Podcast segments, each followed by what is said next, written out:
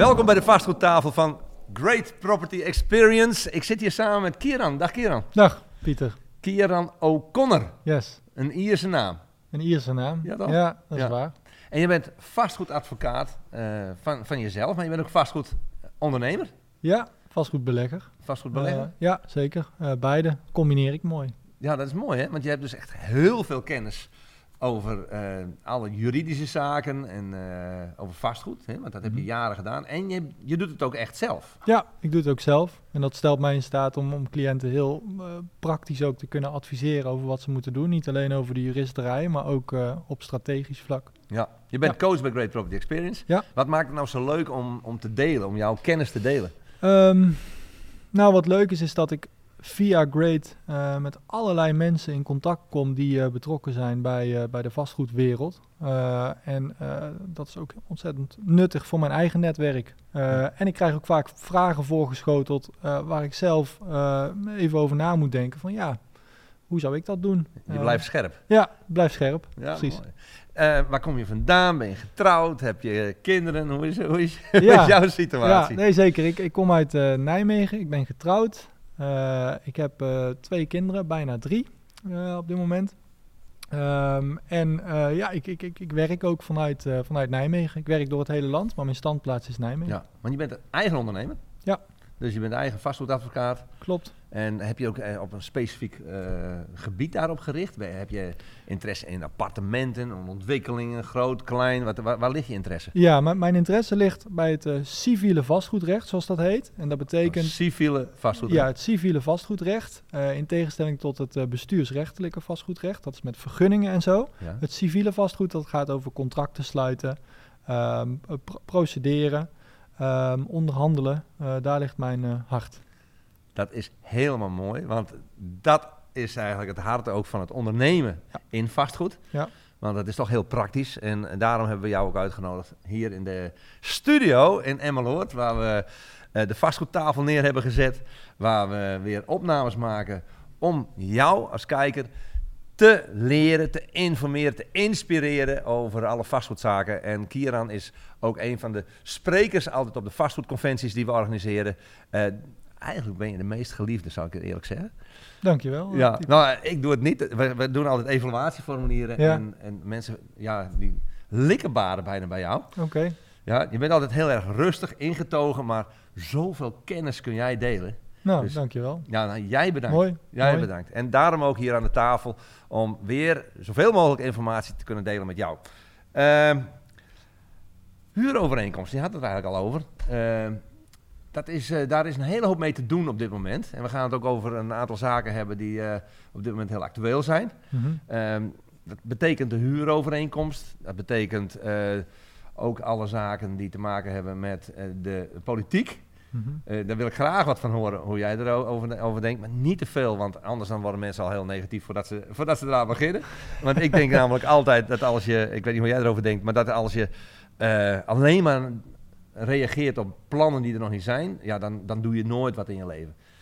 Eh, er zijn veel plannen, maar hoe kijk jij naar die plannen? Hoe kijk jij naar de toekomst? Ja, laat, laat, ik, laat, ik, daar eens mee beginnen met, met die politieke plannen. Eh, want eh, er gebeurt nogal wat. Hè? Ehm, niet alleen vanuit de politiek, maar ook eh, de, de, marktontwikkeling. Je hebt de, de stijgende rente op dit moment, een verwachte kanteling van de vastgoedmarkt.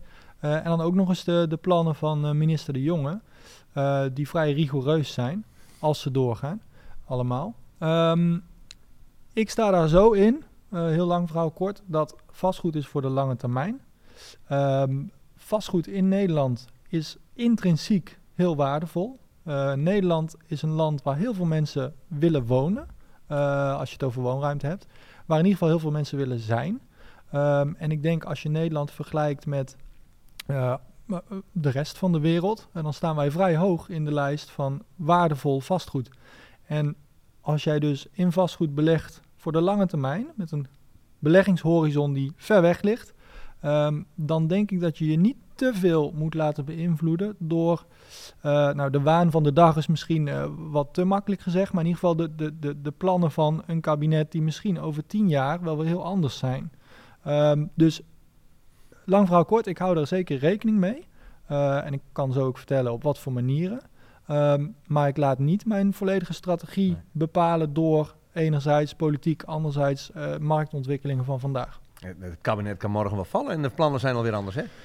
Ja, ja en de, de markt kan ook veranderen, waardoor de plannen van het kabinet misschien eh, minder eh, voor de hand eh, liggen. Ehm, hoe dan ook, of die plannen nu doorgaan, ja of nee. vastgoed in Nederland is waardevol en er zal altijd veel vraag zijn naar vastgoed Ja. eh, in, in dit land, denk ik. Ja, maar je hebt het over intrinsieke waarde van vastgoed. Wat Ja. bedoel je daarmee? Daarmee bedoel ik dat je, je kunt naar vastgoed kijken op meerdere manieren. Eh, als je vastgoed verhuurt, dan komt daar een huurstroom uit. En dan heb je een cashflow eh, en die kan hoog of laag zijn. Maar het vastgoed vertegenwoordigt ook in zichzelf een bepaalde waarde. De grond en de, de stenen erop. Ehm, en met dat laatste bedoel ik eigenlijk vooral de, de intrinsieke waarde. Dus los van de cashflow. De cashflow kan heel Ja. goed zijn op een object wat misschien intrinsiek niet zo heel waardevol is. En de cashflow kan ook laag zijn op een object wat gewoon wa- naar alle waarschijnlijkheid de komende duizend jaar zijn waarde behoudt of, of, of zal zien verdubbelen en verdrievoudigen. Ja, altijd. Ja. We zeggen meestal wel van de mensen die 20 jaar geleden vastgoed hebben gekocht, die zijn nu rijk. En die het niet gedaan hebben, die zijn niet rijk. En in die 20 jaar zijn er inderdaad ook oorlogen geweest, renteverhogingen, Natuurlijk. rentevertalingen. Natuurlijk, dat, dat bedoel ik. Het, het- volgens mij is het zo dat hoe verder jij uitzoomt, ehm, eh, hoe beter jij ziet dat uiteindelijk die lijn wat betreft grond altijd omhoog zou gaan, omdat er maar zoveel grond is. Ja. En er steeds meer mensen bij komen. Wat zo mooi is, is dat als je vele jaren ervaring hebt, dat je dan vanuit die ervaring kunt spreken. Ja. Eh, en daar tegenover staat dat het gevaarlijk is dat als je maar weinig ervaring hebt, dat je soms in een bubbel leeft en denkt dat die hele bubbel doorgaat. En niet eens kunt inzien, hè, wat er nu is gebeurd met die renteverhoging in, in, ineens en met die inflatiecijfers, dat dat zo snel kan veranderen. Mhm. Dan denk je dat dat zal wel ver van mijn bedshow zijn. Maar dat betekent dus ook dat we ons goed moeten indekken eh, om de risico's eh, uit, ja, uit, uit het, in het vastgoed die er in het vastgoed zitten, dat je dat je die inperkt. Ja, Zeker in deze wisselingen van de markt. ja, Nou, daar wil ik het graag met je over hebben. ja. Want eh, dan, dan heb je het over eh, het kopen, Mhm. de contracten, Mhm. het, het verhuren. Mhm. Eh, wat gebeurt er als, als, als huurders weggaan, die betalen, al die zaken meer. Ja. Contracten zijn erg belangrijk, toch? Eh, Nou, zeker. Eh, ja, contracten, daar staat in wat je wel en niet eh, eh, eh, moet en mag. Ehm, als we beginnen met, eh, met, met huur. Ja. Ehm, als je vastgoed wil gaan verhuren, eh, dan kun je dat doen aan verschillende partijen. En het vastgoed kan verschillende bestemmingen hebben. Maar ik wil me nu even beperken tot de woonruimte. Omdat veel van de kijkers, denk ik, daarmee bezig zullen zijn. Eh, als jij woonruimte gaat verhuren, dan eh, ben je allereerst heel erg gebonden aan de wet. De wet in Nederland geeft heel veel regels voor de verhuur van woonruimte. En je hebt niet superveel mogelijkheden om daar contractueel van af te wijken of daar allerlei creatieve dingen voor te bedenken. Ehm, dus mijn advies aan verhuurders van woonruimte is allereerst om ehm, goed na te denken over eh, t- twee aspecten waar je wel ehm, eh, eh, ruimte hebt, of in ieder geval waar, waar wel invloed op uit te oefenen is. Het eerste aspect is wat verhuur ik? Namelijk verhuur ik eh, geliberaliseerde woonruimte of niet geliberaliseerde woonruimte? Liberaliseerde woonruimte. Juist. Goed zo. Wat is dat? dat is, nou, je hebt dus twee categorieën, geliberaliseerd of niet geliberaliseerd. Ja. Geliberaliseerde woonruimte is woonruimte die eh, voldoet aan eh, zoveel punten, die zoveel punten haalt, eh, dat je voldoende punten hebt boven een bepaalde grens uit te komen.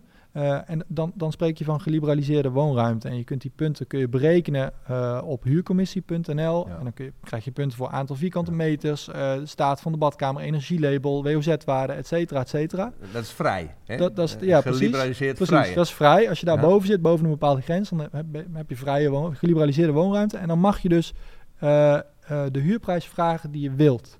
Eh, de, de marktprijs kun je dan dus vragen. En eh, als er een huurder is die daarvoor wil huren, dan kun je daarvoor verhuren. Ja. Als je niet boven die grens uitkomt, dan zit je formeel gezien eh, in de categorie sociale huur, niet geliberaliseerde huur. En dan ben je gebonden aan een bepaalde huurprijs die hoort bij het aantal punten dat je hebt. Ja, en die huurprijs wordt bepaald door de overheid. Juist, ja. Ehm, daar komt het in het kort op neer. Daar kun je invloed op uitoefenen. Bijvoorbeeld, als jij een woning koopt eh, met een energielabel eh, D of E, eh, dan zou het zomaar kunnen dat die woning in eerste instantie niet geliberaliseerd is. Als jij voordat jij gaat verhuren ervoor zorgt dat het energielabel naar B gaat, bijvoorbeeld, dan kan het zomaar zijn dat jij in een geliberaliseerde categorie valt, Ja. toch? Dat Ja. je meer punten haalt en dat je dus de huurprijs kan vragen die je wilt vragen. Ehm, dus dat is één. Dat is het eerste belangrijke aspect, dat je dat weet, hoe dat werkt, dat systeem. Ehm, eh, twee gaat over de duur van de huurovereenkomst. Eh, jij kunt eh, ook hier weer kun je kiezen voor twee opties. Ofwel, jij huurt conform een normale huurovereenkomst. Dat wil zeggen voor onbepaalde tijd aan een huurder. Ehm, dat wil zeggen dat jij die huurder van die woonruimte niet zomaar eh, uit de woning kan zetten. Dat je die huurovereenkomst niet zomaar kan beëindigen. Eh, tenzij er echt iets aan de hand is. Eh, dus als de huurder zijn huur niet betaalt of wat dan ook. Dan kun je naar de rechter en dan kun je zeggen... rechter, ik wil de huurovereenkomst ontbinden en de huurder eruit zetten. Ja. Ehm, de andere categorie, de andere optie is een tijdelijke huurovereenkomst. En dat kan sinds 2016. Dan sluit je dus een huurovereenkomst voor bepaalde tijd. Ehm, dat is ook een mogelijkheid om dat te doen. En dat is een hele belangrijke mogelijkheid, omdat er mensen zijn eh, die misschien baat hebben bij meer mutaties van huurders, of die misschien gewoon überhaupt de woning maar tijdelijk willen verhuren. Ehm, dan kan dat. Ehm, dat is ook weer gebonden aan bepaalde regels, waar ik niet helemaal op inga nu. Maar eh, het is belangrijk om die tweede, eh, dit ook door te hebben. Dat dus enerzijds eh, ben ik geliberaliseerd of niet geliberaliseerd aan het verhuren relevant is. En anderzijds eh, verhuur ik voor onbepaalde tijd of, voor, eh, of middels een tijdelijke huurovereenkomst voor bepaalde tijd. Nou heb je het over particuliere verhuur, hè? Eh, ja, wat bedoel je daarmee? Nou, je kunt ook eh, commercieel verhuren. Dan heb je hele andere regels. Ja, maar ik, ik hou niet van die terminologie, omdat ehm, in feite ben je... ben je- Sorry, ik ben, ik ben, ik ben maar een boer. Ja, nou, nee, maar Pieter, in feite ben jij, als jij, als ik een woning verhuur, ehm, dan, dan ben ik, kun je zeggen, dan ben ik ook commercieel aan het verhuren, want dan ben ik geld mee aan het verdienen. ja, ja.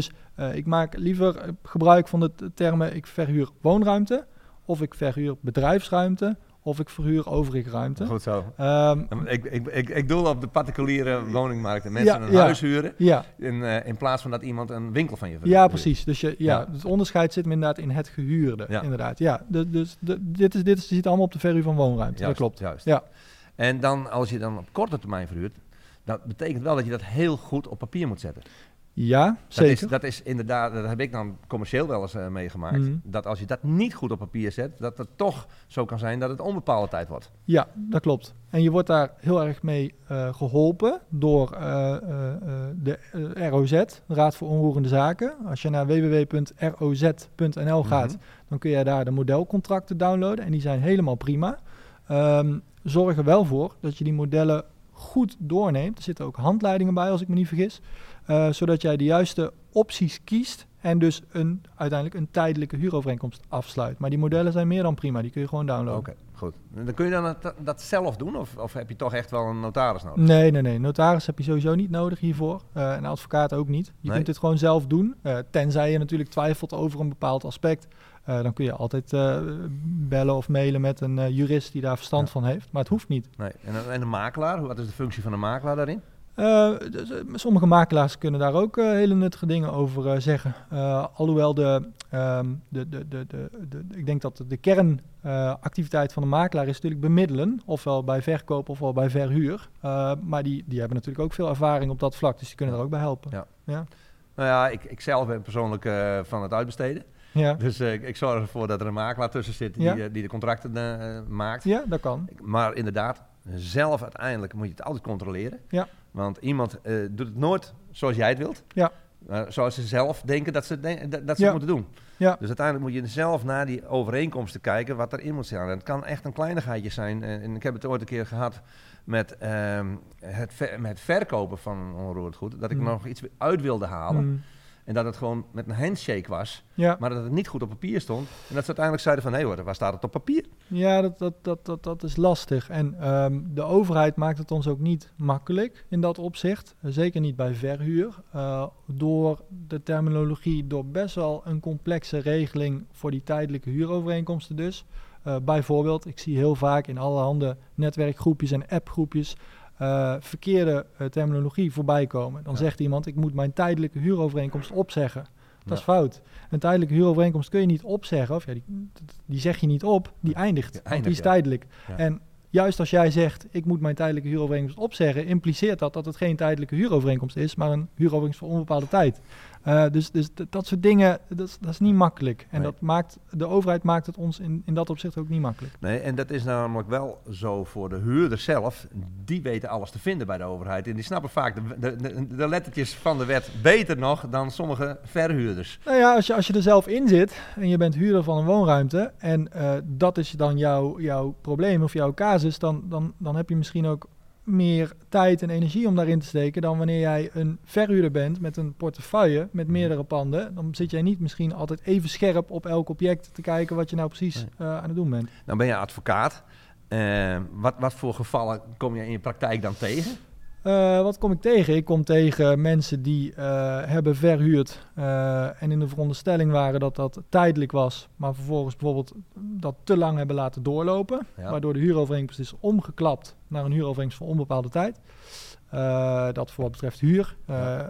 Ik kom mensen tegen die bijvoorbeeld vastgoed hebben gekocht zonder onbindende voorwaarden voor bijvoorbeeld een financiering. Nu te maken krijgen met een stijgende rente, Ja. niet meer kunnen financieren en eigenlijk onder de deal uit Willem? moeten. Ja, willen of mo- Ja, zelfs moeten. Ja, moeten zelfs. Ehm, ja, die komen naar me toe en die vragen hoe, hi- hoe hiermee om te gaan. Ja. Ehm, Hoe moet dus, je mee eh, omgaan? Ehm, ja, Kort, dat, dat, kort. dat, is, dat is afhankelijk van, eh, van, van wat ze precies hebben afgesproken.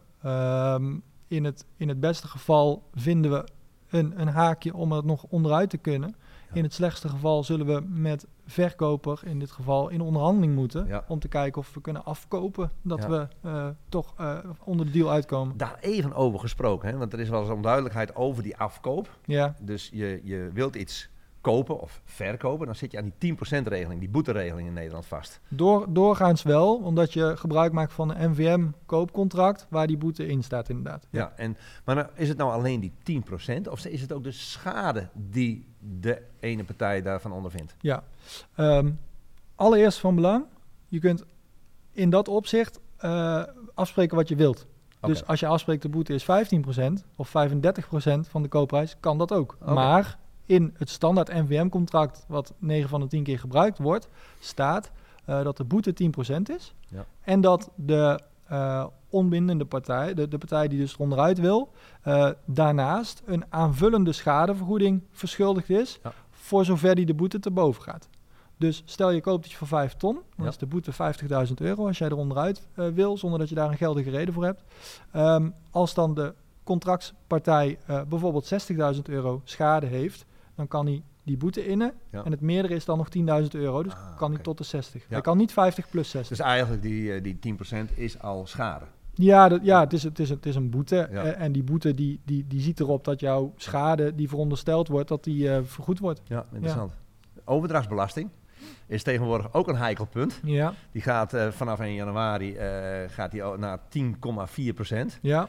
Eh, daar kun je nog steeds van afkomen als, eh, als je hem binnen een half, eh, half jaar doorzet. Eh, daar kun je vanaf komen. ja, nou, nou, Nou ja, alle, allereerst, ik ben geen fiscalist. Dus, dus ik kan daar alleen maar van vinden wat ik zelf ervaar. Ja. Maar ik ben daar dus niet voor geschoold. Dat is heel belangrijk. Ja. Maar wat ik daarvan weet is, ja, die overdrachtsbelasting gaat verder omhoog vanaf januari. Voor zover ik weet blijft de regel in de wet wel zo dat als jij binnen zes maanden doorverkoopt, of wanneer jij bijvoorbeeld een ABC-transactie eh, eh, doet en jij bent in dit geval de B, ehm, dan ben jij niet tweemaal die overdrachtsbelasting verschuldigd. Eh, dan, dan, dan, kun jij die, hoef je die de tweede keer niet te betalen.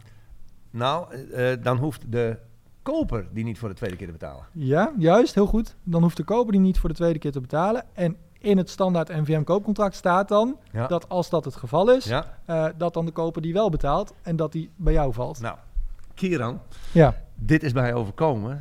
Ja, en dat is een mooi voorbeeld eventjes uit de praktijk. Dat ik dus een, een, project had, fantastisch project. Was ook direct een hele een, een goede koper voor. Mm. Dus ik, eh, ik wilde het eigenlijk niet verkopen, maar ach, eh, je praat even wat, er zat een goede winst in. En binnen een half jaar had ik ook nog eens een keer die overdrachtsbelasting eh, Mhm. terug, dacht ik. Omdat dat in de volksmond zo wordt gezegd. Hè. Binnen een half jaar dan, heb je je, eh, dan krijg je de overdrachtsbelasting terug. Maar zo is het niet. Nee. Dus ik had een notaris en die had het dus in de koopovereenkomst niet gezet. Ja, Dat, inderdaad wat jij zei, ja, dat de koper geen tweede keer de overdrachtsbelasting hoeft te betalen, maar dat wel doet en dat doorschuift aan de verkoper. Juist, ja. Dat stond er niet in. Ja, dat vind ik vreemd, want in, de, in het standaard model van de NWM staat dat dus wel. Dus dat is, eh, in feite is dat eh, gewoon copy-paste. Als jij een eigen koopovereenkomst maakt, dat is een prima bepaling. En die moet er ook echt in. Ik heb het ook een keer meegemaakt dat eh, bij mij dat hij er niet in stond. Maar toen stond ik aan de, aan de, aan de, aan de, goede kant, zeg maar, Ja. aan de andere kant. Ehm, ja, dat, dat is niet handig. Nee. Nee. Nou, het was zo niet handig dat die andere partij het heel duidelijk wist. En dat, je bij, dat ik bij de notaris zat en dat zeiden van ja, die krijg je niet. Oké. Want die hoeven wij niet te betalen. Hier is het wetboek. Hadden het wetboek zelfs op tafel. Ja, ja, ja, ja, dat is heel zuur dan. Ja. Want iedereen gaat ervan uit en het is eigenlijk ook fair. Maar ja, Ja. op het moment dat het om gaat om wat je hebt afgesproken, dan speelt fair minder, Nou ja. minder een rol. Vandaar dat jij aan tafel zit hier. Want, eh, dan heb je een advocaat nodig, maar dan, dan, ja, dan moet je onderhandelen. Want je- Ja, daar kom je dan, Ja. inderdaad. Dus eh, Ja, goed, samenwerking. Daar wil ik het ook even over hebben. ja. Want Leuk. eh, ja, dat is een leuk onderwerp. Vind je het leuk onderwerp? ja heel leuk. Ja, dat doe ik ook volop. Dus eh, Ja, want jij hebt een hele portefeuille. Ja. Hoe ziet je portefeuille eruit? wij hebben woningen, Ja. ehm, zowel zelfstandige woningen als onzelfstandige woningen. Dus kamers of studio's. Ehm, en wij zitten in Gelderland, Noord-Brabant en eh, Limburg. Dus een beetje de, die regio's met- uit. eh, Vanuit Nijmegen ben je, heb je Ja. je vleugels uitgeslagen. ja, in Nijmegen zijn we begonnen en toen eh, uitgebreid. Ja. Ja. En dat doe jij met samenwerkingen. Ja, dat doe ik met, met, met compagnons. Althans, vooral met één compagnon. Ja. en met nog een andere partij. ehm, die met name geld inlegt. Maar Mhm. zich niet zozeer bemoeit met de dagelijkse gang van zaken. Ehm, en mijn overtuiging is, en is ook altijd geweest, dat als jij op die manier samenwerkt met elkaar, eh, dat je meer bereikt in kortere tijd. Omdat iedereen zijn kennis en kunde kan inbrengen. Eh, iedereen kan een deel van het benodigde eigen vermogen inbrengen. eh, waardoor je gewoon sneller kan gaan en harder kan gaan. Je doelt erop dat je allemaal een functie hebt. Ja, Ieder een duidelijke functie heeft. ja, niemand is hetzelfde. Dus als jij een team hebt dat dezelfde kant op wil, maar verschillende kwaliteiten naar de tafel brengt, Mhm. eh, dan, dan, dan werkt dat voor iedereen als een versneller. Je hebt het erover over iemand die geld inbrengt. Ja, En verder niets met het beleid doet. ja. Ehm, maak jij dan daarvoor eerst een plan? En kom je, ga je naar een investeerder toe? Nou, Hoe, hoe komt die zo'n samenwerking tot stand? ja, dat is een goede vraag. Eh, in dit geval eh, ben ik benaderd ehm, door deze man. Ehm, en die gaf aan dat hij, eh, dat hij vermogen had, substantieel vermogen had, dat hij in vastgoed wilde stoppen. Hij wist niet hoe dat moest.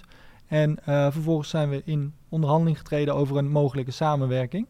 Ehm, en hebben we een, eh, een, een samenwerkingsovereenkomst met elkaar gesloten. Ehm, waar dus in staat, heel kort gezegd, dat hij het geld inbrengt, ik de kennis en kunde. Ja.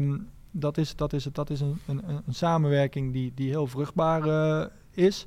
Ehm, maar je kunt op allerlei verschillende manieren kun je zo'n samenwerking vormgeven.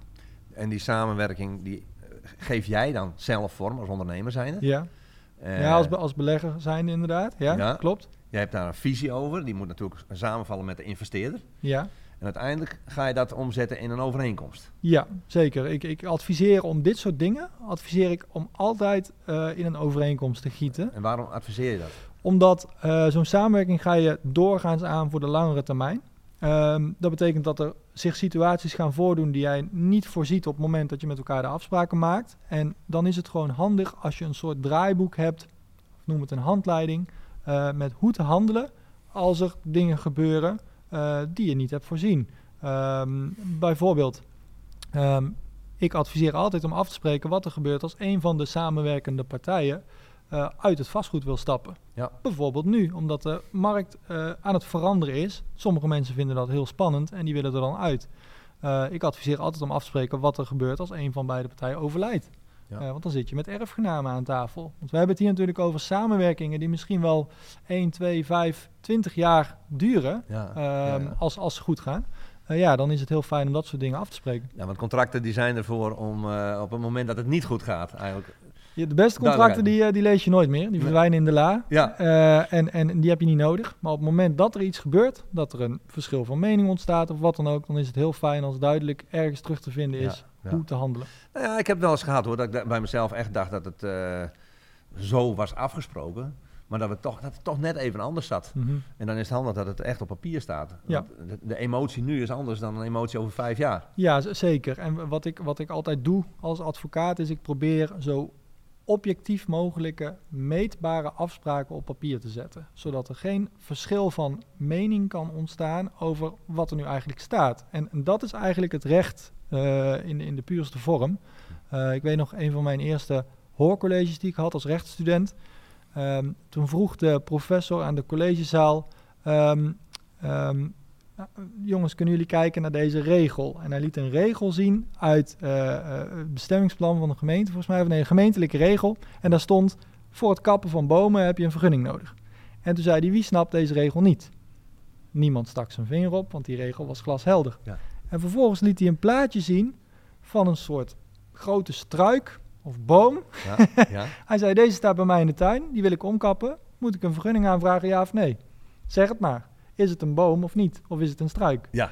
Eh, en daarmee gaf hij heel mooi aan eh, wat de kern is van, van, van de juridica. Eh, het gaat heel vaak om de uitleg van definities en termen.